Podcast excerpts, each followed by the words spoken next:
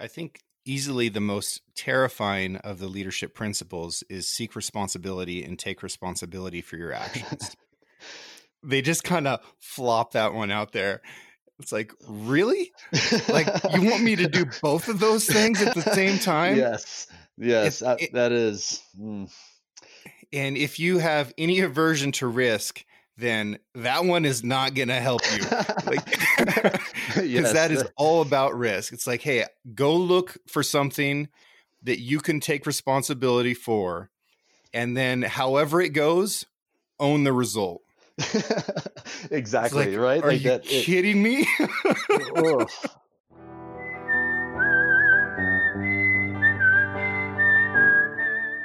These are stories of outdoor adventure and expert advice from folks with calloused hands. I'm James Nash, and this is the Six Ranch Podcast.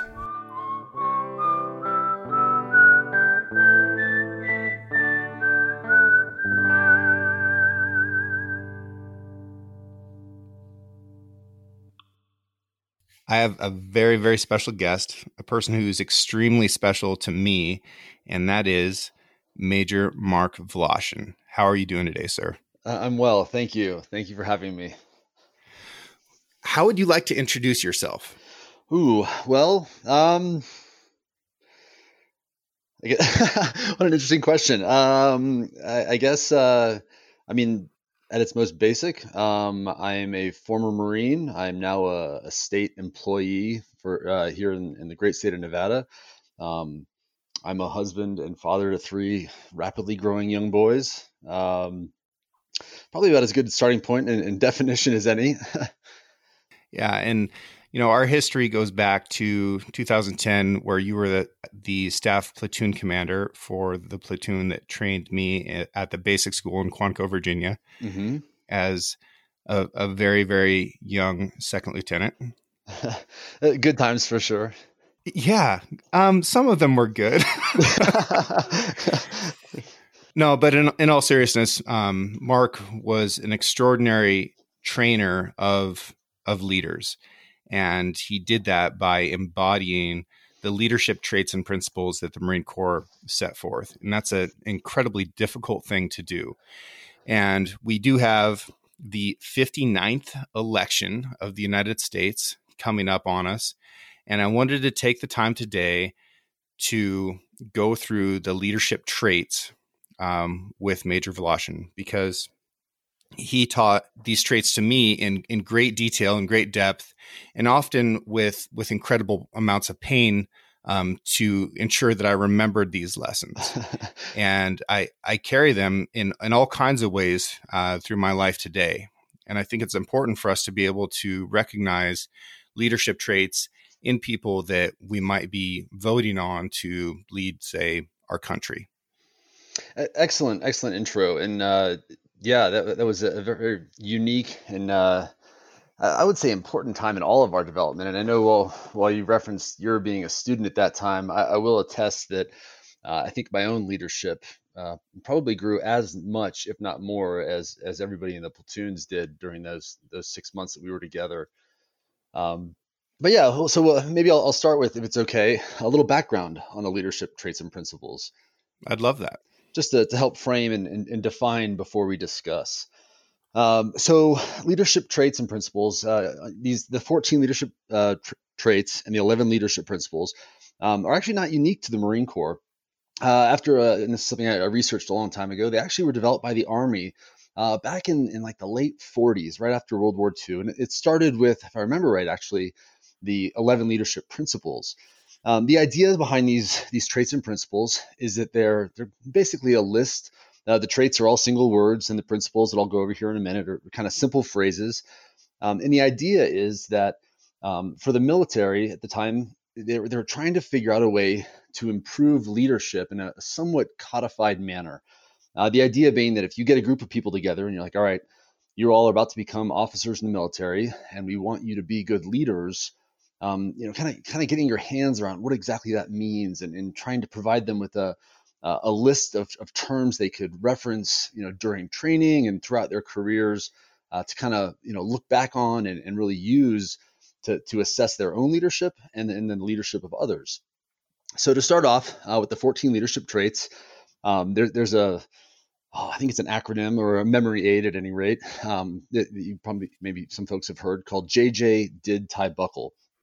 And that is, let's see if I can remember them: judgment, justice, dependability, integrity, decisiveness, tact, initiative, enthusiasm, bearing, unselfishness, courage, knowledge, loyalty, and endurance. So those are the 14 leadership traits. And maybe we'll talk about those first, if it's okay, before diving into the principles. Yeah, I think that's great. And man, you threw me for a loop there because you remembered them in a different order than I did. Oh, so when when you got to enthusiasm first, I was like, oh, crap, I'm trying to remember these now. Yeah, I understand. And you're right. Actually, I think there's a handful of letters that can be exchanged in there. So it's but yeah, so these traits by themselves, right, fairly simple in the definition. And it's not just, you know, to kind of, the way I always framed it when I was there at the basic school is, you know, first let's learn what the terms are and then memorize them, you know, courtesy of Application Trail and the other places where we've got significant amounts of time kind of marching around and stuff. And then the goal was to continue to increase our awareness of how, you know, out of those 14 traits, you know, kind of which ones are we strong in and which ones do we need to maybe work on. And that's something, you know, in that context, especially was really, you know, as new Marine officers and, you know, really even before that, when I was learning about them at first as a young non-commissioned officer, even really before that, you know, it's kind of a new leader in a military environment.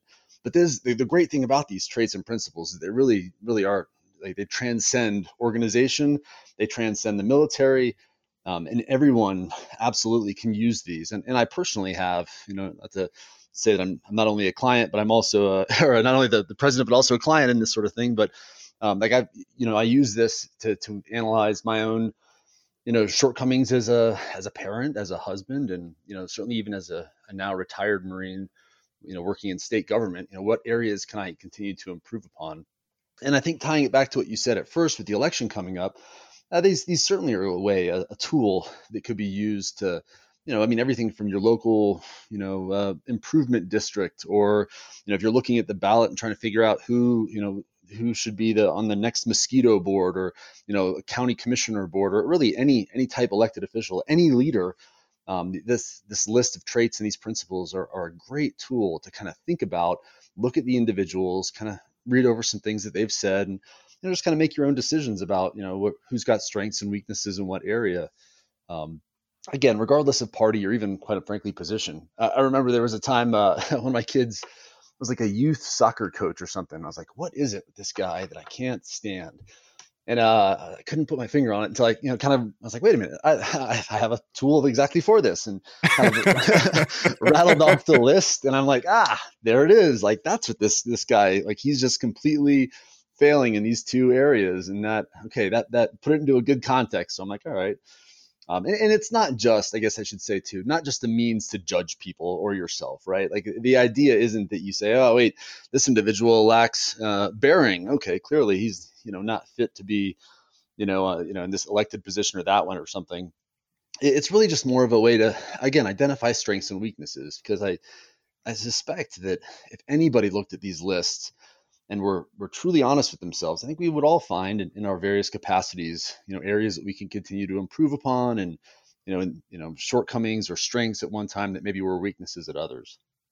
And I fully agree that as people listen to this, they're going to realize that these traits and principles are not specific to military leadership, although they are utilized and defined within military terms. These are the traits that you can look for in any leader of fellow human beings. Exactly. Oh, I'm sure. And in fact, you know, along those lines, I mean, in your capacity as a guide, and I'm certain there are times that you've been guided by others. And I'm certain there were probably traits that stuck out in other individuals that you've watched and observed. But in your own professional capacity recently, has there been a trait maybe, and not to put you on the spot so quickly, but that maybe that stuck out more than others?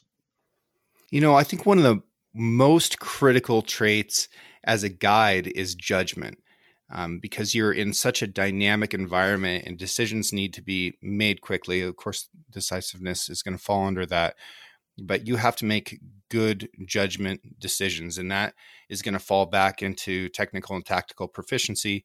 You know, as we go through this, it's going to become very apparent that you need all of these. And like you said, nobody has them all in a perfect amount. We could all stand to improve in one category, multiple categories. But judgment is something that I feel like is absolutely essential as a guide.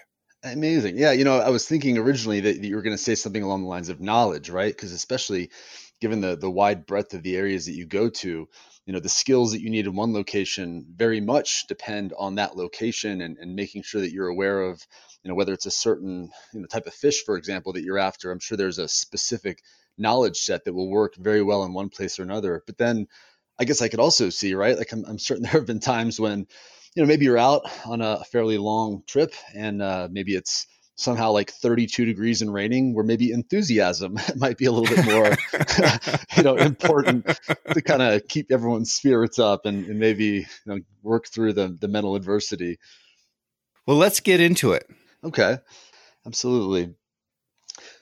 So in addition to the leadership traits, and again, the way like I to go back a little bit, the way I would frame it is that we would learn them, memorize these 14, and then again, use it as a lens really to look both inside and then externally. The traits though were kind of the starting point, I think. But just like you said, right, every one of those is quite important.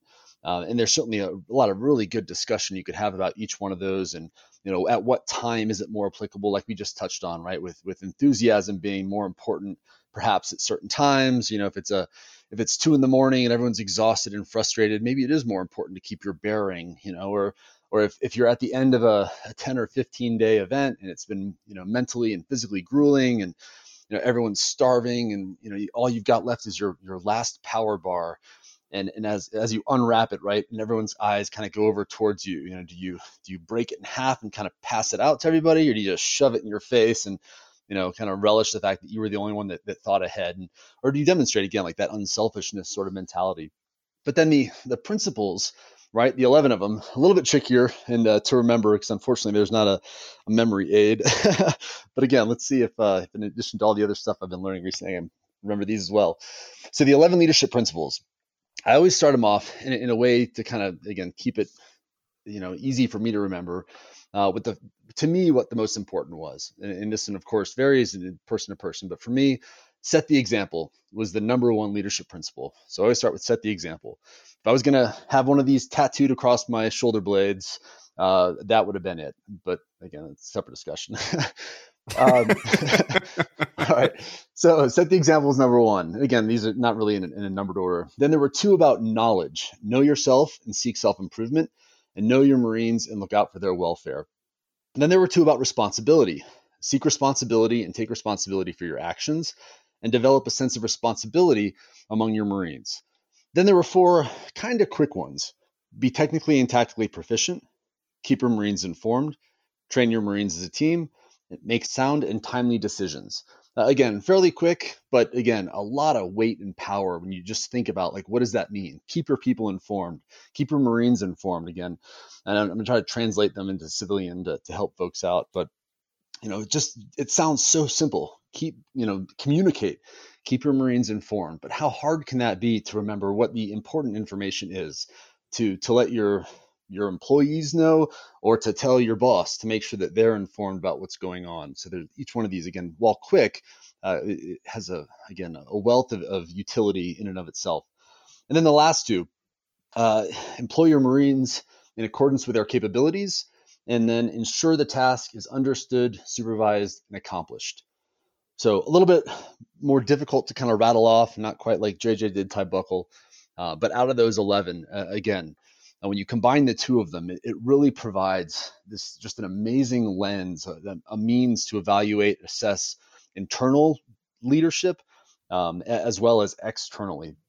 And it's something that over the years I've caught myself, kind of like I just mentioned with the, you know, with the little, you know, the youth league soccer coach or something.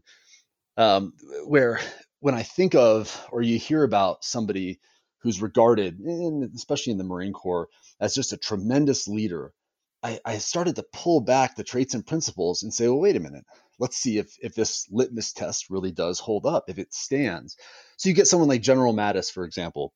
And when you think about it and you do some research on the individual, you know, kind of outside just what the national media necessarily says, and you look into some of his history and you read some of the texts that he talks about and hear some of his speeches, you can see why in various vignettes and in, you know, certainly some of the stuff that he speaks about himself, you know, how there are parts and at times he applies certain traits and puts them, you know, kind of ranks them and focuses on them in different capacities and in different situations.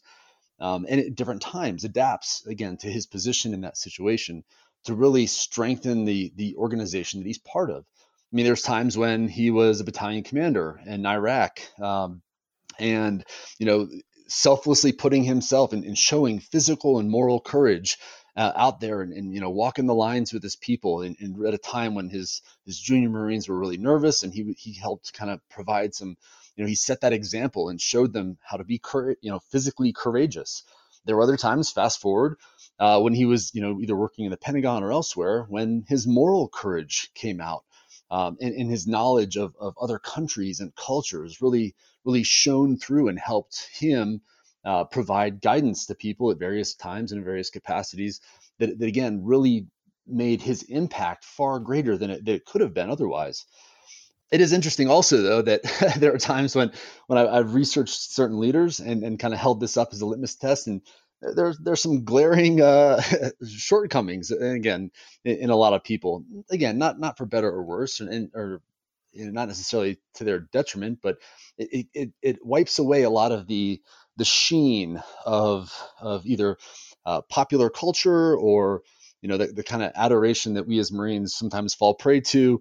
You know, when we're looking at like Chesty Puller, for example, there were certain times in his career where, you know, maybe he could have used a little bit of counseling and somebody could have sat down with him and talked about how he could have worked on various traits or principles to improve himself. And quite frankly, he probably did. And somebody probably did, because then, you know, from there, you know, they don't really touch on it in the books, but then he grew and improved in his skills in one way or the other. So it ends up being a really interesting set of tools that really help, you know, define and kind of shape an opinion in a very specific way, you know, about when you're looking at leadership, I guess. You know, I heard the podcast that you had with Mr. Gary Thompson from Knowles back in July. Absolutely amazing. And I love hearing, you know, leadership discussions like that, especially from somebody like him with a, you know, a different take on it. You know, Knowles has got a similar but different style for teaching leadership. And it was really impressive hearing you guys talk about it and kind of hearing what he would do and the way they approach leadership at Knowles, and, you know, with you tying it into the Marine Corps, and hearing the comparison and the differences and the similarities, again, really enjoyable. But again, it highlights that, you know, these traits, the principles, it's a method, but it's not the only one, right? Like it's like a set of guidelines. It's not like a recipe where you and I both have a recipe. We both cook it at our independent houses. The end result will still be the same. These guidelines, right. I can't just take a tough situation and be like, oh, I need to sprinkle a little bit more tact on top of this. And, hey, could you run to the store and grab me some bearing? I'm a little bit short on bearing. Exactly. You know, it would be nice if it was like that, but this is something that we have to practice. And one of the things that I find, especially as you start to look at, you know, leaders that I really, really admire, you know, General Conway, General Mattis, Ernest Shackleton. Yeah. You can start going down a long list here. They all have this sort of sense of stoicism, and, you know, they're calm in emergencies, and, you know, they employ a lot of these tactics and principles. And as you start to look at leaders, you can think about, okay, which of these is coming through right now? Yeah. And it's never just one thing. Exactly. And you know, it's funny too, right? Because when you bring up Shackleton, there are traits that I would suggest that he kind of deliberately didn't pay attention to. Maybe it wasn't in his character, right? Like whenever you read Endurance, I never get the feeling that he was enthusiastic, right? Like he wasn't like the fake motivated, like cheerleader ever.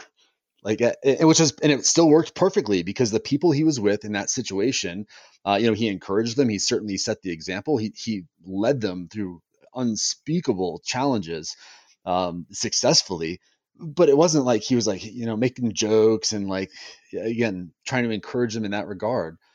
Similarly, right? Like I think you and I both saw in our time in the Marine Corps that if there was a trait that maybe was discarded the most, probably tact, arguably, right? Like that's the Marine Corps is an organization where, the corrections come fast and furious. Sometimes volume is employed as a means to stress, certainly tact now in my current job though is completely on the other side, right? Like and I'm sure when guiding people, right? Like how you talk to them can be almost as, if not more important than what it is you're actually saying. No, I agree with that. And there's a lot of guides that whiff on this, and I've brought it up recently, but I've had, lots of fishing clients, especially who show up and they're very nervous to, make a mistake or something like that because they feel like they're going to get yelled at. It's like, that's not really the way this trip is going to go. We're out here to learn and have fun and whatever. But there's guides that are very, very critical of their clients, and they lose that tact. Tact is important, very important. And in every one of my evaluations ever, that was my biggest weakness is tact. And that's fine. And it doesn't mean that I haven't improved on it. You are always going to have a greatest weakness. Just identify it and work on it. Right. Exactly. And even harder, try to identify when it's imperative and maybe when it isn't. Physical courage in my current job, thankfully, isn't as much of a necessity, just kind of given the nature of the job that I have. You don't have to do swim quals anymore? Not that are evaluated, and the physical fitness tests, more self-imposed than state-mandated. So I remember swimming being kind of one of your physical weaknesses as well. And I remember you talking about, hey, I know I've got swim qual coming up 6 months out. I'm going to start getting in the pool, going through all this so that, when I do have that qualification, I can go through and be fine.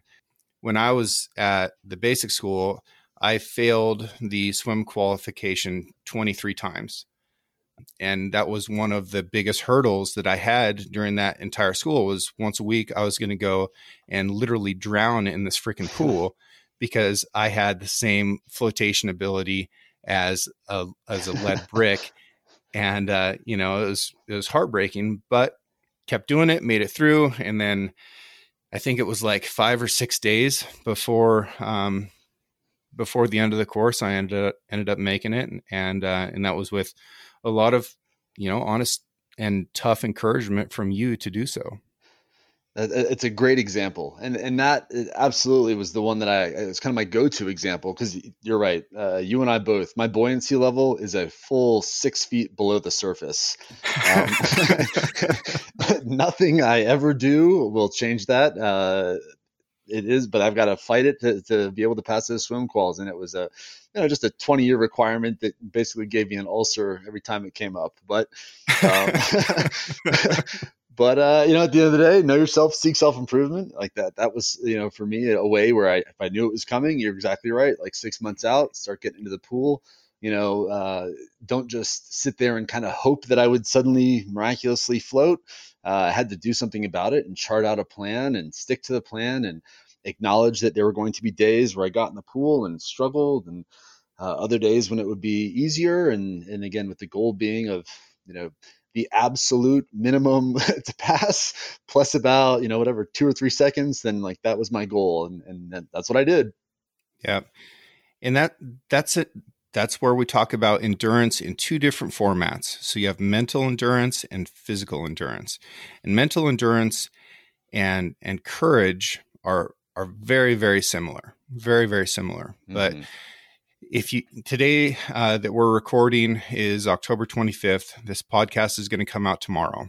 But 8 years ago today, I was executing Operation Helmand Viper 7 or something. I can't remember the actual number, But it was the toughest mission that I was ever on. There was 30 Marines from my tank company who ended up getting medevaced, several who were wounded, and there was an Australian commando who was killed. Extremely difficult. And during that mission, I was operating for 70 hours continuously without getting any sleep. And if you want to talk about mental and physical endurance, try and do something hard, physically hard and mentally hard for 70 straight hours, and then do it when you're hurt. So Marines have, or all service branches, if you're wounded and survive, you call that your live day. Mm-hmm. Right. And, you know, I've got two of them. Today's one of them. So this is definitely a day that I look back and think about, think hard about leadership, because that was a difficult leadership challenge for me. And I'm not saying that I nailed it at all. Like, there's a lot that I could have done better, but by the end of this, we were freaking hallucinating. You know, we were seeing stuff that wasn't even there, because we'd gone way beyond the normal scope of the capabilities of a human being, but we got the job done, and we did it by relying on each other and then digging deep and finding these leadership traits within each of us and bringing out what we could so that collectively as a unit, we could accomplish this mission. That's one incredible. And I appreciate you sharing that. And unfortunate and sad that those Marines and the Australian experienced what they did, but I'm personally grateful that you guys got through that and that you're with us today. Definitely happy about that. When you were doing your training leading up to that, then do you think, you know, in addition to, I'm certain, probably focusing on technical and tactical proficiency, the mental and physical endurance, you know, of course, the underlying current of physical and moral courage to make sure that your Marines and sailors that were with you were prepared to do things for long periods of time and, you know, struggle with the mental, but were the challenges that is, were there, I don't know, do you mind describing how you kind of went about that? Sure. Well, I mean, I did a lot of mission planning for this mission in particular, and there's a old aqueduct system that goes throughout southern Afghanistan called the Kerez system, and there are these underground tunnels that used to carry water, and now they're almost all completely dry, and the tops of them have fallen in. And if you get out Google Earth and you zoom in closely on vast portions of the Helmand province of Afghanistan, you'll see these little pockmarked holes. And some of these holes are huge, as in they can swallow a freaking Abrams tank. Wow. And they are very constricting in where you can actually travel. And the Kerez completely dominated our lives there. And it was something that I was mostly unprepared for going over. They dominated us because they're considered civilian infrastructure, so we couldn't target them as a military unit. But they were utilized by the Taliban for transport. One, because they couldn't be targeted, and mm-hmm. Two, because it functioned really well. It was like a subway system. So, you know, oftentimes there's this whack-a-mole thing going on with dudes popping up out of Kerez holes, firing munitions at you, and then going back down. And they really restricted where you could travel in heavy motorized vehicles. And whenever there's restriction in travel, then the predictability of where vehicles is going to go goes up a lot. And if you can predict where a vehicle is going to go, you can put an IED there, mm-hmm. and then you can blow up those vehicles and create a complex ambush, because now you've stopped a vehicle column where they cannot maneuver. And then you've got these Kerez holes that you can pop up out of and fire RPGs and mortars and things like that. So when I was doing this mission planning, I was looking at where we had to go. I was looking at the units who had attempted this mission before and been turned back, units that were much greater strength in numbers than what we were going out there with. And I thought, I'm going to die doing this. There's no way that I see myself actually pulling this off.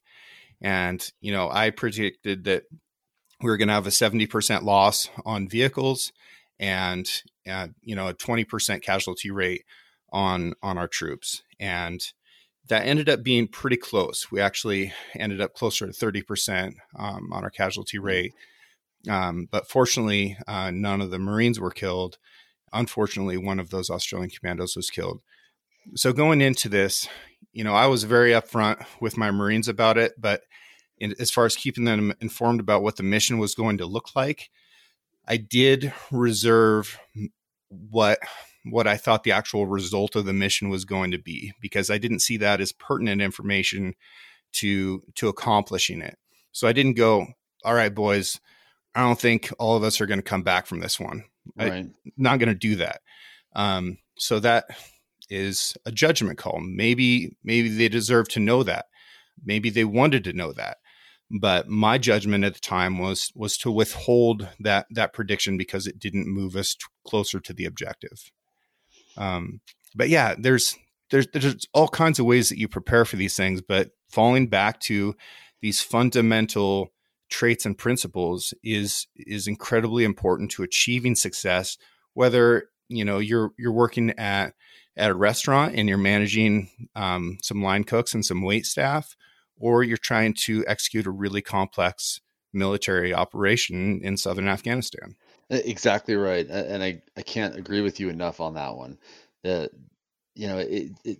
even just that story there by itself, you know, that kind of reminded me of similar type, decisions that I made during my own time in Iraq. There was one situation very similar where noticed a kind of a trend in the reporting, kind of debated whether or not I would explain what was going on to the platoon on top of all the other things that we discussed prior to a convoy. And then I noticed as attitudes started to get a little slack, pulled up these three different significant event, like basically reports of enemy activity in the area there along this one road going towards Fallujah.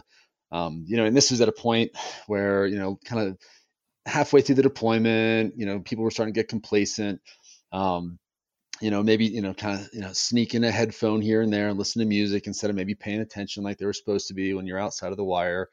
And it highlighted the fact that, kind of read off the first event, like, check it out. This one vehicle going along a route received, one round of small arms fire, missed the turret, hit somewhere, kind of on the metal top of the vehicle. About 2 hours later, along the same route, except this time, another vehicle, different convoy, received one round, small arms fire. This time it hit the turret on the metal on the side of it. About an hour after that, same sort of deal, small arms fire, one round on a vehicle, except it hit the window right next to the gunner's weapon. And I'm like, hey, check that out. That was yesterday. So as you continue to get complacent, just remember that the people on the other side of the map here that are trying to get us are improving their skills while, basically targeting Americans driving along this road, some of which are who, again, thought they maybe were being attentive, some maybe who weren't. But just remember, that what we're doing here is serious. And that was something that I remembered at the time debating with my fellow lieutenants. And they're like, oh, were you going to try to scare them? Is that the point? It's like, no, just like reminding people about what's going on, and making sure that, that they have the knowledge of the area and the activity that's going on so that they stay focused, and making, keeping them informed about, the potential threats in the area. But again, you're right. That while those were both fairly, thankfully, military-specific examples, keeping your people informed, I think, is one of the most basic things that, even in a civilian job, is a challenge. Making sure folks understand the intent of what rules are and why those rules have been put into place. In some cases it might be like a statute, like a state law or something, and then it is what it is. But if you have organizational policies, discussing them, sitting down and explaining to somebody what's going on and why that exists. It goes a long way. And, I've noticed, it's hard to believe, been a little over 2 years since I took off the uniform for the last time. These traits and the principles continue to resonate and continue, to remind me of what I need to do to continue to improve in my leadership development. Something that I just don't think ever should stop. No, it shouldn't. And let's talk specifically, let's give some people some tools on how to keep people informed, because it's one thing to say it. And we preface this, like, first we're going to teach the words and we're going to talk about it, but it's one thing to say, hey, keep your folks informed. It's more difficult to figure out how to do that. So, right. We use warning orders. We figure out portions of the time available between when you know, you get the information to when the information has to turn into actual execution. So like a 30-70 type deal. You want to talk through that? Yeah, absolutely. So, you know, the idea behind a warning order, and let's see if I remember, technically it's an advanced notice or warning of an order or action to follow that provides subordinates with the time and information needed to get into a state of readiness. Not sure why I remember that. I feel like you would remember the exact verbiage of it, nerd. I'm sure it was etched in, somewhere unfortunate. You know, the idea of giving somebody a heads up before something happens, you know, that actually just came up recently. There was a requirement that came up at work where, you know, in a couple of weeks, you know, there's an emerging requirement where you have to have a couple people doing something. And it was kind of, well, let's, you know, put that on the to-do list and we'll ask somebody about it maybe like the day or two prior, you know, we'll try to get a list. And that was kind of the approach that was going to be used. And I thought to myself, you know what, no, like it's 2 weeks away. It might require somebody working on a holiday. Why wait? Like, why not ask? Why not discuss this now with the team so that, you know, if we're looking for a volunteer to help out, you know, after hours, that, you know, they're able to think about it and discuss it and say, well, yeah, you know what, that's in a couple of weeks. Like, I don't have plans yet. Absolutely. I can volunteer or kind of adjust my schedule to meet that timeline. Instead of, you know, what oftentimes happens, like the day prior, oh, by the way, we need two people to work late tomorrow. And then everyone kind of looks at each other and kind of, you know, quietly looks down at their feet, you know, and suddenly you have like there's a challenge, and either you're now going to potentially reduce morale by picking somebody and saying, hey, you've got to do it, or, you know, someone's going to have to do it against their will, or again, thinking through the holistic approach that individual isn't just an employee. They're also, you know, a parent or a spouse or a son or daughter or a boyfriend, girlfriend, that sort of thing. And so now their plans are going to have to change. What, just because you didn't keep them informed? That doesn't make a lot of sense. Well, and bringing that up reminds me of a time when we were out where I remember specifically now. We were doing fundamentals of the defense. We dug into this this lovely hillside in Centralia, and we're waiting for an imminent enemy attack. And you wanted to counsel me on something. And, you know, in my fighting hole that I dug, I had a SAW, squad automatic weapon, and I had my rifle. And he said, you know, Lieutenant Nash, come here and talk to me a second. And you were like 20 yards away. And I left that SAW in the fighting position, came over there, and you were like, what the fuck are you doing? Like, go get your weapon. And it's like, oh, yeah, I definitely should have done that. And it's like 22 pounds. And, you know, so I go back and get it and come over. And, you know, I'm obviously a little bit frustrated. And you're like, look, I'm tired too. I've got this new baby. He's crying, crapping all the time. You know, we haven't slept in a couple of days. Like, I haven't slept in a month. You know, we're all tired. You still got to do the right thing. And that really brought in, to me, thinking about what's going on for my Marines outside of their job. Because as an employer or as a manager, you can really get tied into thinking like, okay, all of my involvement with this person is here at work, and that's all that you focus on. But you really have to think about them as a whole person and everything that's going on in their lives and how that's affecting their performance and how it's affecting your performance in your own life. Yeah, absolutely. And I think when you, the first time that kind of shade is lifted and you start to think, oh, wait a minute, you know, whether it's my Marines, they don't just sit left hand, left knee, right hand, right knee from 1600 until 07 the next day. Like, they go home and have families, or, you know, my employees at work now, like they're going through family crises or, you know, successes and new babies, and, you know, folks are moving and parents are getting older and all these different factors.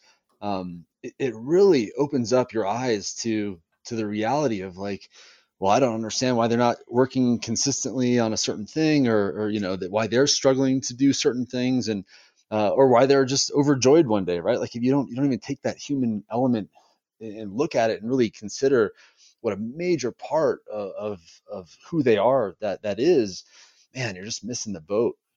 Have you had, by the way, I'm certain, you know, in your time maybe in Afghanistan, or even, you know, even more, I'm probably more curious now in your professional life, leaders that you've looked to that maybe whether it was a traitor or principal, really kind of stood out as being outstanding leaders, that you could tie it back to maybe their success with a leadership trait or principle? Oh, definitely. Yeah. There's coworkers. There's other professionals in the hunting and gun industry that I look to, for advice on things all the time. And when I'm looking to somebody for advice, it's because I'm looking for their leadership. It's not just their knowledge that I'm seeking out. It's not just their judgment or their tact. I'm looking at them as a person who is a leader, who has all these traits. And I'm saying, okay, this is a person that I can go to because they're going to be able to look at this situation and help lead me through it. So for all those people out there that I seek advice from, know that I'm doing that because I look at you as a leader. And I think that's really important. One of the things within the civilian world that I see as a major pitfall, and the thing that I hear employers talk about the most, is a lack of dependability in their employees. And, I would like to hear from you, Mark, how you would define dependability, in both a military and a civilian sense. Absolutely. So I think at its most basic, it's just the ability to be relied upon, that if you say you're going to do something, then you are going to do it. Similarly, though, and to keep it from being like a zero defect type mentality, I think there is and if you're told to do something, or if you say you're going to do something, but for some reason you can't, I think a dependable person will let me know, or I will let somebody know before that event happens. So for example, if I'm supposed to work on something and it's supposed to be done by 4 p.m., I'm not at 3:58 going, oh, by the way, boss, that's not going to happen today. In fact, it's not going to happen for another week. You know what I mean? The kind of classic, again, at the basic school, right? When you're getting ready to cross the line of departure or start a brief, and you're like, so is this going to start when it's supposed to? And then the lieutenant goes, oh, I think I just need three minutes. And you're like, wow, 180 seconds is the only, that's all you need timeline wise to be able to, you could have said, could I have an extra hour? Like that would have been a realistic, amount of time. Dependability though. And again, in a military or in a civilian sense, it's just the ability to do things that, again, that you say you're going to do, or that you're asked to do. I think it relates very closely too, though, to initiative, the idea of being able to take action or do something without guidance. I think if you don't teach your Marine, and again, I hate to say this, but if you don't really develop a sense of responsibility among your subordinates, your people, and if you haven't cultivated an acceptance of initiative, then it quite frankly suppresses the growth of dependability in your people. And I think part of the reason that occurs is that when you have a sense of initiative, when you encourage initiative in your employees or your coworkers or whatever, they're aware that if you tell me to do A, well, but A kind of can't happen unless I do B, C, and D, and then really I got to come back and do some other things. Well, wait, nope, I'm not allowed to take initiative, so I may not be able to accomplish that task, because it's going to require me to use judgment and, again, do things. And then it reduces their ability to take, to be dependable. And then similarly, if you don't develop a sense of responsibility in your employees or your Marines or people, then they're not necessarily going to want to be responsible and to take that initiative, because again, if without that sense of responsibility, they may think, the boss is the only person who takes responsibility. They say, I don't care. This isn't really my deal anyway. So if it doesn't get accomplished, so what? But when they have a sense of responsibility for their actions and are confident that you have talked to them about their judgment and that they can take initiative, then they will typically demonstrate far greater levels of dependability. Absolutely. And you'll get results that you could not have imagined. And this is the number one pitfall that I see from civilian leaders, is they have this thought, well, if you want anything done right, you have to do it yourself. If somebody does something that is not the way you ask them to do it, but it achieves the same result, a lot of civilian bosses get mad about that. as long as the result is achieved and it occurs at the timeline that it had to be achieved on, I'm stoked. So I really try not to tell anybody how to do anything. I tell them what I want it to look like and when I want it to look like that, and then give it to them. Mm-hmm. And there's risk involved in that because I'm risking that it may not work, right? They may make mistakes. They may get it wrong. But I hope that if they're struggling, that they can come back to me and be like, hey, I would like some help with this. It's not going right. And that's where you can come in with your knowledge, your experience, your technical and tactical proficiency, and help them move forward with that. But if you tell somebody how to do something, then you'll never see any creativity from them, and they won't develop the sense of ownership that is so important to making people feel happy and invested in the process and the product. Absolutely. My favorite statement or question when somebody comes up and says, hey boss, here's the thing. Somebody, asked for this, or we need to do something. Here's the problem. Just turn around and say, what do you recommend? And for folks who've never been asked that, who assumed that the boss has to do it himself or otherwise it won't get done right, they're taken aback a little bit. And I've seen people that are far more experienced than I was, they kind of get flustered and say, well, can I get back to you about that? I'm like, yeah, sure, absolutely. Like if I'm glad that we identified the problem. I'll give you 180 seconds. Yeah, there you go. Take as much of this minute as you want to think about it and to provide me a sound and timely decision. Exactly though. It leverages experience. It highlights that you want people to provide input and that you respect their opinions and their knowledge bases. And that's a major part also of training people as a team and making sure that everyone has a voice, that their experiences, and I don't even just mean their professional experiences in many cases, right? Because we, especially in the Marine Corps, right, we had so many folks from all over the country, with such diverse backgrounds that would have the most creative ideas. That you're in a stressful combat environment, and then your new PFC barely looks like he could shave, like suggest something like that. Everyone kind of like stops and looks over and they're like, wow, yeah, absolutely. I wouldn't have even thought of that. Like, great idea. Great, great suggestion. And then, that young man or woman is like beaming because like, holy cow, everyone listened and took in their idea. That if you crush initiative, if you don't ask people for their opinions, again, you don't develop responsibility, and it's just, your organization won't be as strong as it could be, or capable for that matter. Your employees, your team won't be living up to their full potential. And just, again, kind of missing the boat on a lot of opportunities. I think easily the most terrifying of the leadership principles is seek responsibility and take responsibility for your actions. They just kind of flop that one out there. It's like, really? Like, you want me to do both of those things at the same time? Yes, that is. Mm. And if you have any aversion to risk, then that one is not going to help you. Because that is all about risk. It's like, hey, go look for something that you can take responsibility for. And then however it goes, own the result. Exactly, like, right? Are you kidding me? That's a very, very challenging one. You're right. And both, really, that was challenging in the military just as well as it is in the civilian sector. I had a boss in particular that I think back to fondly during my 4 years in Japan, and that was his thing. Like, he encouraged folks to take responsibility or seek responsibility and take responsibility for their actions. And when I was his operations officer, it was incredible to watch. And there were numerous times though where I'd frantically call and be like, hey sir, I need to give you a heads up on something real quick. Here's what's going to go.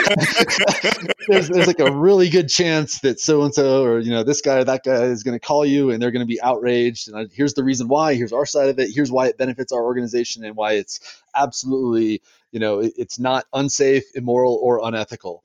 I mean, he'd laugh and be like, got it, Mark, no problems. I appreciate the heads up. And if anybody calls, but you're absolutely right. Like, that is the, that's the blindfolded walking towards the cliff one that I think makes people's palms sweat more than anything. Definitely challenging.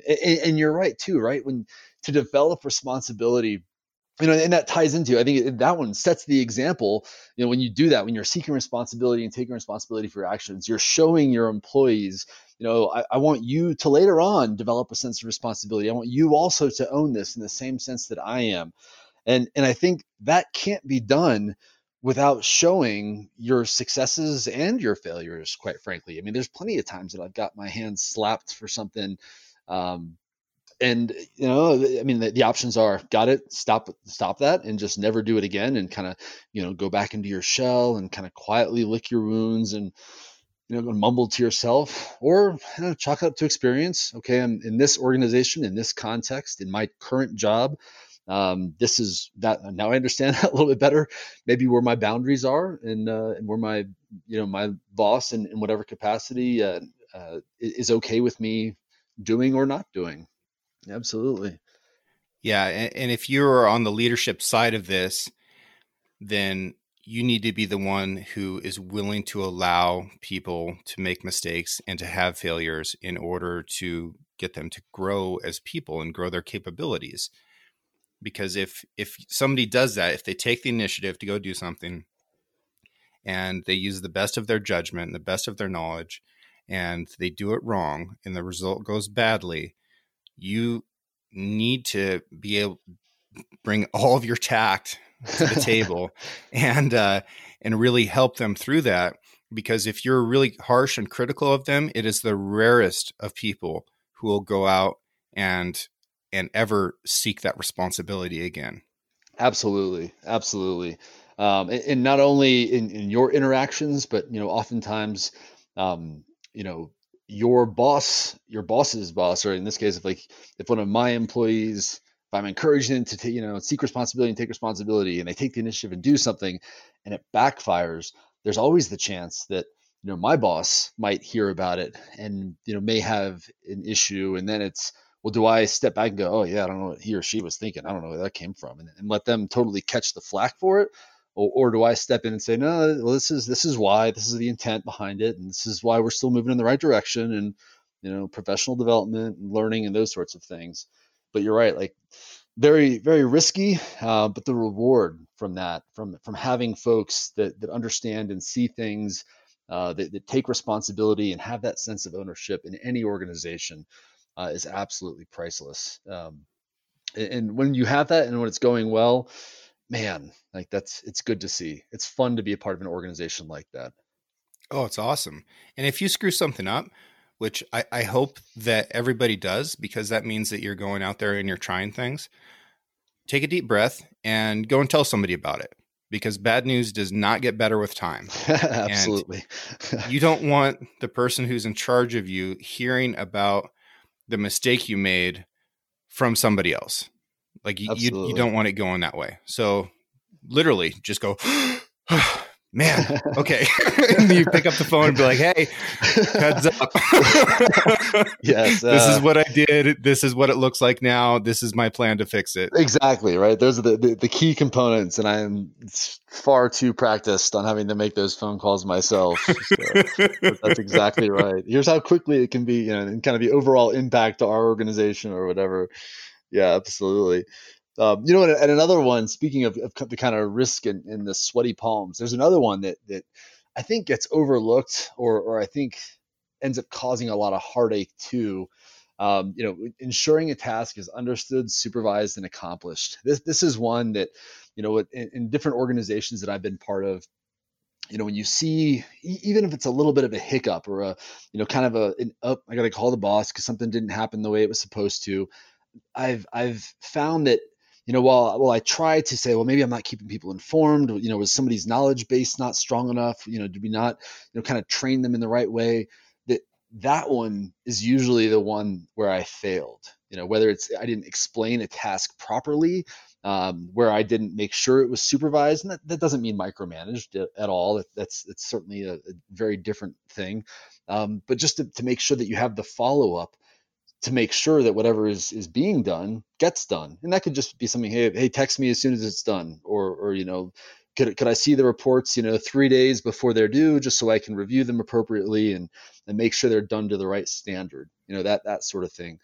And when you don't do that one, when you fail to ensure the task is understood, supervised, and accomplished, then invariably what will happen is the end result will be a product or an action that is not what you wanted and is not kind of keeping with the intent of what you were trying to do. And then it becomes, as many of us have found, well, I'm going to check it, an hour or maybe even like 10 minutes before the brief is supposed to go or before we're supposed to cross the line of departure. And then it's an issue. And then you have to scramble. And now people are jumping through hoops to create new things or do different stuff when really just staying engaged and supervising would have made a world of difference. I'm sure also in guiding, you've probably seen that, maybe even been the victim of it yourself with, inspecting and, inspecting what you expect. Yeah. And you kind of fall into this trust everybody, inspect everything type deal. And even like 2 nights ago, my stepbrother has a couple of buddies from the Navy who are in town and they're going into the backcountry on their first like real deal hunt. So they're going elk hunting in the wilderness. It's cold out. They've got backpacks on. It's a tough hunt. And I looked at this dude's pack and it was huge, right? A huge pack. And I said, hey, let's shake this thing out and see what you need. And after he had his pack emptied, I was like, hold on a second. And I went and I checked every single one of his pockets in his pack. And I was like, this is very reminiscent of some older times.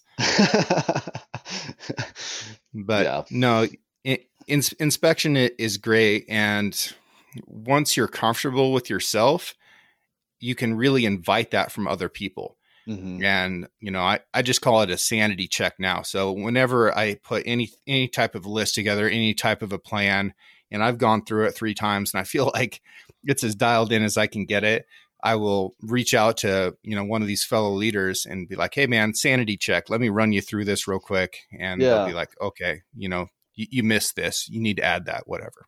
And it's great too, right? Because when that happens, you're like, oh, thank goodness that we've identified this now instead of right when we get to 12,000 feet and we're, 15 clicks in. And then I'm like, oh, that's right. I don't have that. Yeah. You brought 3 pairs of these and 0 pairs of that. Yeah. Whoops.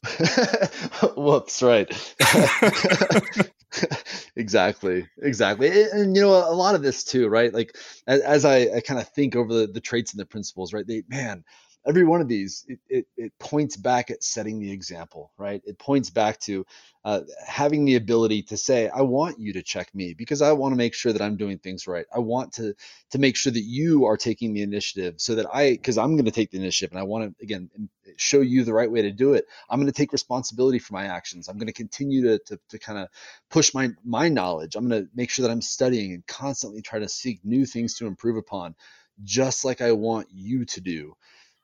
Which is part of the reason why, again, I always lead with set the example, because those 3 words, man, have got me to do so much that I didn't want to do, right? Like whether it's, I know I need to wake up at 2 a.m. to go walk the lines to make sure that everyone's awake on this defensive position, right? I don't want to do that. I want to stay in the bag because it's cold out, but I know it's the right thing to do. All right, well then let me go, wake up and get my boots on and, do whatever I need to do. And, or again, right? Like it's I know that I've got a new job and I know that there are some very specific, statutes that I have to learn to understand this. Reading legalese is not enjoyable, but it's the right thing to do. I need to set the example and make sure that I'm not just going, well, I don't know what the law says. I don't know. What do you think? Like, I need to stick my nose in and read it and highlight and learn because it's the right thing to do. Regardless of what the profession is, regardless of the task at hand, I think if you look at set the example, it can, for a lot of people, kind of clearly point you in a path to do the right thing, which I know can be subjective, but at least for me, it's kind of a combination of the knowledge and, quite frankly, even like my gut to tell me like, this is the right thing to do. And then I, feel typically pretty guilty for about an eighth of a second. And then I start doing it, because if I'm not, then by God, I need to, because the people I'm leading deserve somebody that's going to set the example, just like I did once upon a time, just like all of us now kind of, deserve someone that's going to set the example, and whatever that means, right? Like, again, regardless of the capacity. And setting the example, I want to point out, goes both ways. So no matter what example you set, your subordinates will follow it. So if you set a bad example, they're going to follow that too. That's a great point. You're absolutely right. Every time you overlook a rule, you're in effect creating a new standard, and that new standard is the example that they're going to emulate. And then again, regardless of your behavior or your professionalism or whatever, you're absolutely right. I got a question though, in regards to the traits. Have you ever thought out of the 14 leadership traits, what maybe is missing from the list? I was actually just going to bring this up, because 10 years ago was the first time that you and I went over this, and the trait that you thought needed to be added to the list at that time was anticipation. Is that still the trait that you would add, or have you moderated that? I think anticipation, man, that is a good one. I don't know though. Recently, thinking about the list, there's actually three that I think probably could get added, or at least in my capacity now, I think I try to incorporate them a little more aggressively. Anticipation, absolutely, and I guess probably I haven't formally added that one to the list just because it's such a given that in an imperative. But really, the three I think about nowadays that kind of resonate. One, humor, kind of a sense of humor. It's not on there, and it doesn't necessarily mean, again, that we're constantly talking, making jokes and stuff, or being inappropriate and that sort of thing. But remembering at the end of the day that we can get lost in our seriousness, and if there's kind of amusing situations that come up, whether it's an extremely stressful time or a physically demanding time, a little bit of humor can go a long way in kind of bringing everybody out of a funk and back to a mentality of focus, focus on the mission, focus on what they're doing, maybe pull them out of their self-pity. If you're on, again, like a long movement, or again, it's a late night and, things are going on that maybe you weren't expecting, a little bit of humor can really help build some resiliency in a staff. Another one that I think I would add is humility. Again, not on there normally, and really isn't kind of alluded to in any of the current traits. I think as Marines, maybe it almost sounds like that's an oil and water thing to suggest. Yeah, might be asking too much. Yeah, and certainly, I've known plenty of leaders who didn't have a shred of humility that were still really good leaders.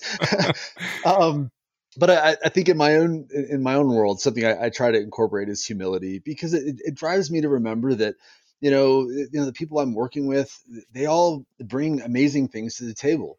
Everyone's got different backgrounds and experiences, and just because I have a set of experiences under my belt doesn't mean that I have the definitive ones. It doesn't mean that I've gone through or have learned more or done more than other people. And I mean, it's different certainly than a lot of my coworkers right now have. But I think remembering that the work that they've done to get where we are all now on part of the same team is, quite frankly, absolutely as valuable as the stuff that I've done, if not, again, depending on the specific technical nature of it, even more so in some cases.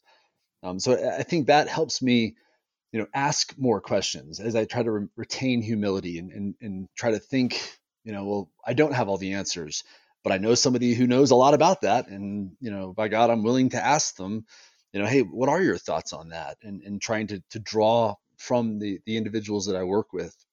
And then lastly, compassion, something that we touched on earlier, recognizing everybody's carrying a different pack with a different load in it. And that while today, my pack might be especially light and you know, I woke, got some good sleep last night and had a good run this morning. And man, I'm feeling, you know, top of my game and everything's perfect. There's probably at least one person, you know, within shouting distance who's not, and then maybe is going through something far more challenging than I could imagine. And trying to remember that a little bit of compassion goes a long way in understanding what that, you know, the goal isn't to go from 8 a.m. to 5 p.m. and just, you know, burn everybody and is, you know, and push as hard as you can and get as much accomplished and, you know, really, you know, kind of whip people into accomplishing stuff. Like, that's not the goal at all.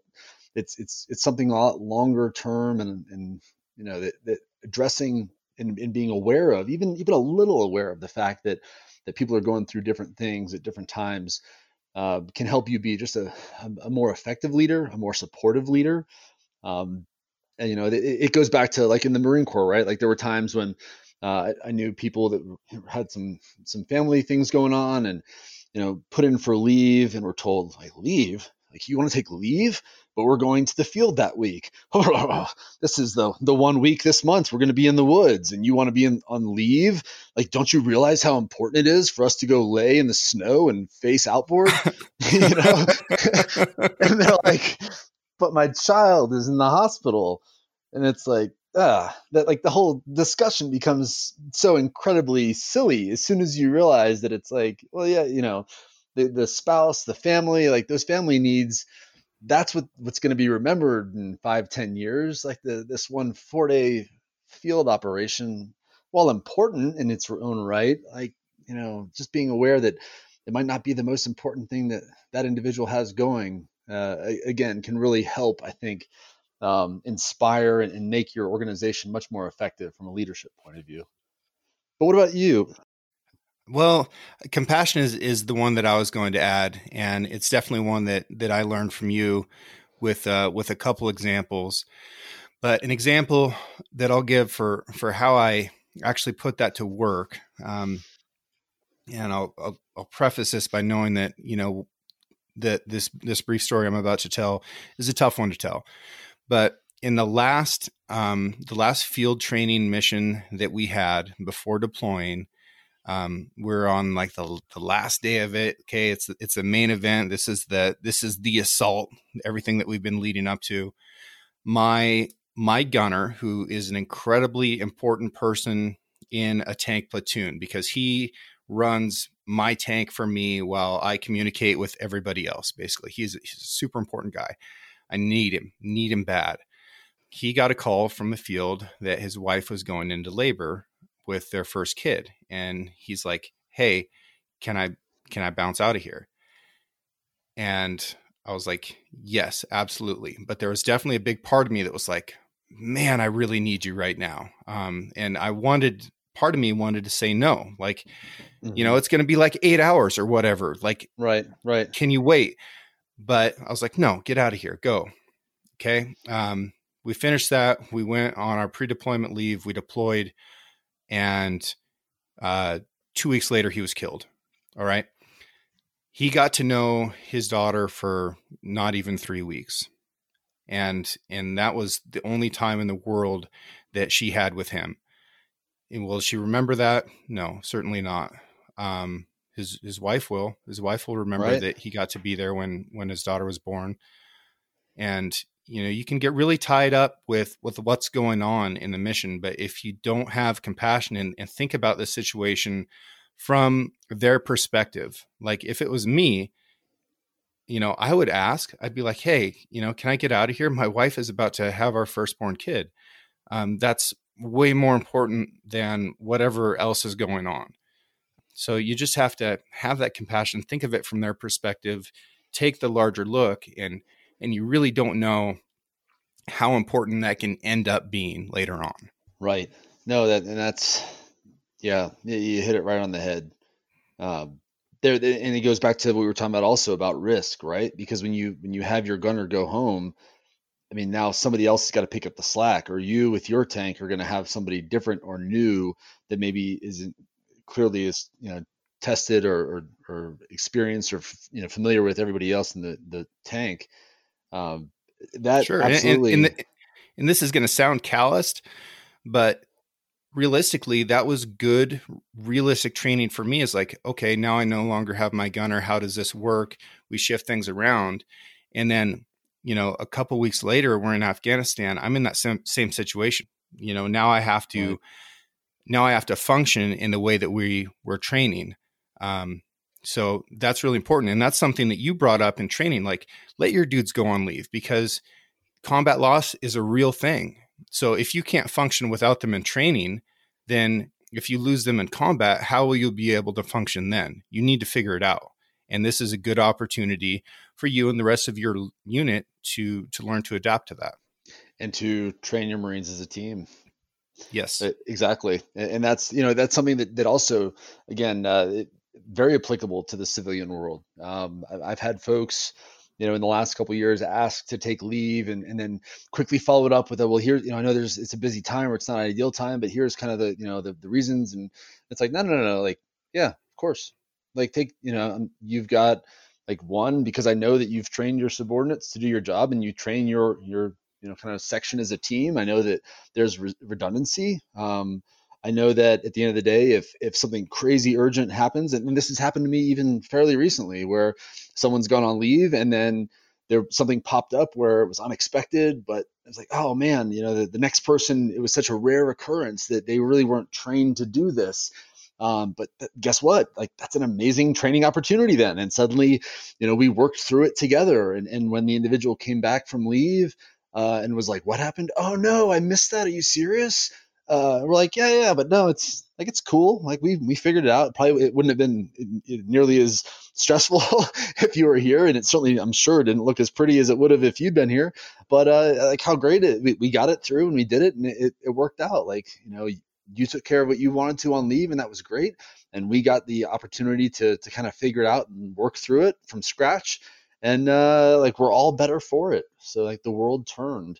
And they were able to, that individual was able to, you know, hit a significant familial milestone that I think, again, sticking around wouldn't have really made a lot of sense. But it's interesting how that, you know, the idea of compassion, it can really, it proves its worth as well.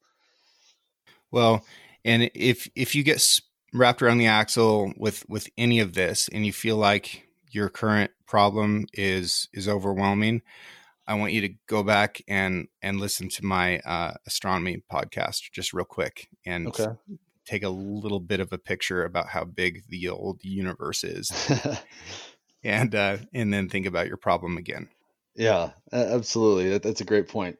Absolutely. So you brought up and the world turns. So that's what brought that for me. Yeah, because it sure does. Well, as the world turns, what's next for you? You're in the world of politics now. From a state, and to be clear, not like an elected type position at all. Like working in the state government. So in that regard, kind of a, you know, I guess bureaucrats. I guess the technical term for it seems a bit old fashioned, but I mean like a government worker, right? But yeah, so I just I moved into a new position. It hasn't been quite a week. It was actually this past Monday, so.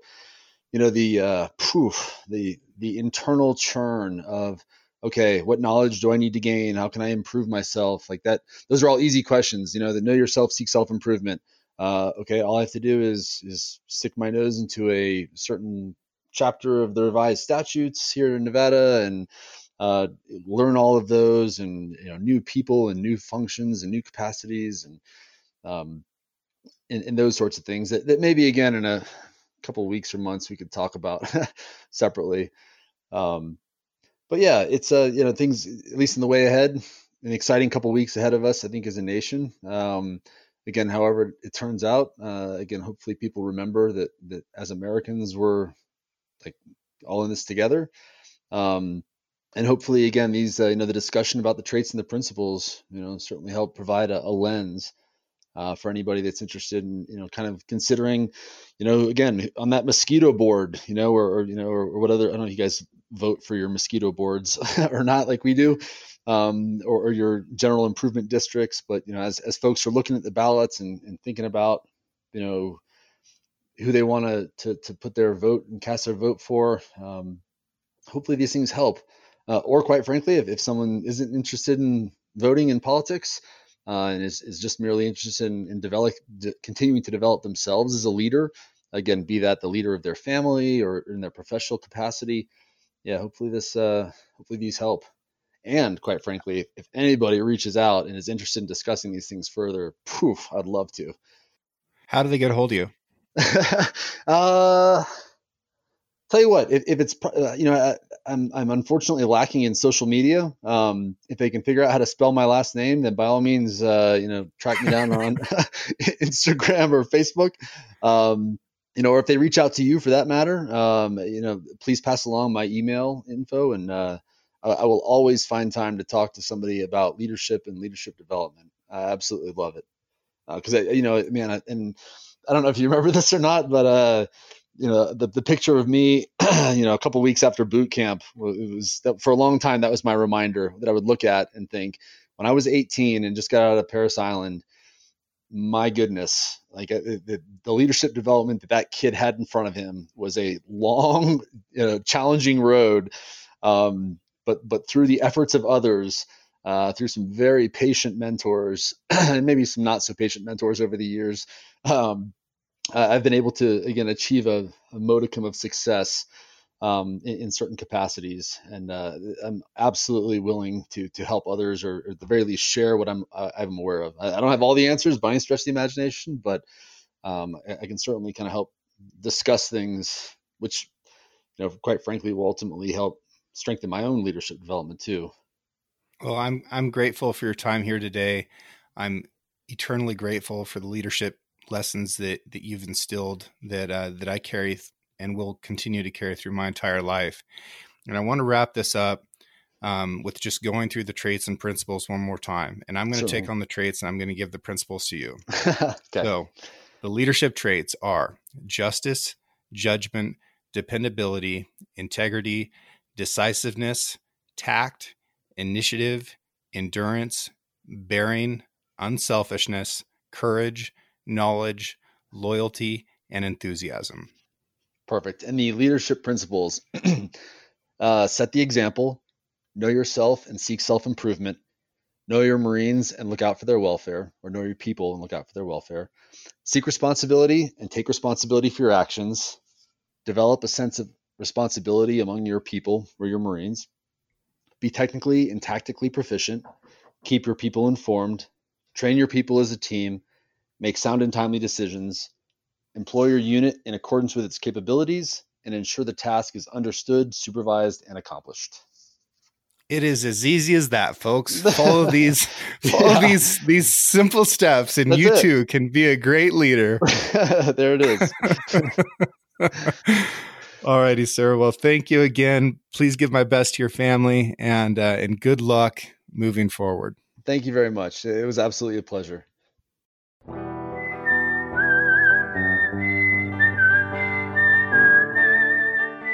Thank you for listening, and I hope you enjoyed the show. This episode was edited by Emily Brannigan, with original music written and performed by Justin Hay. Artwork for the Six Ranch Podcast was created by John Chatterlin and digitized by Celia Christofferson. If you enjoyed the show, I encourage you to share it with a friend and subscribe. You can find photos and more content on Instagram at Six Ranch Podcast. I'll catch you next week.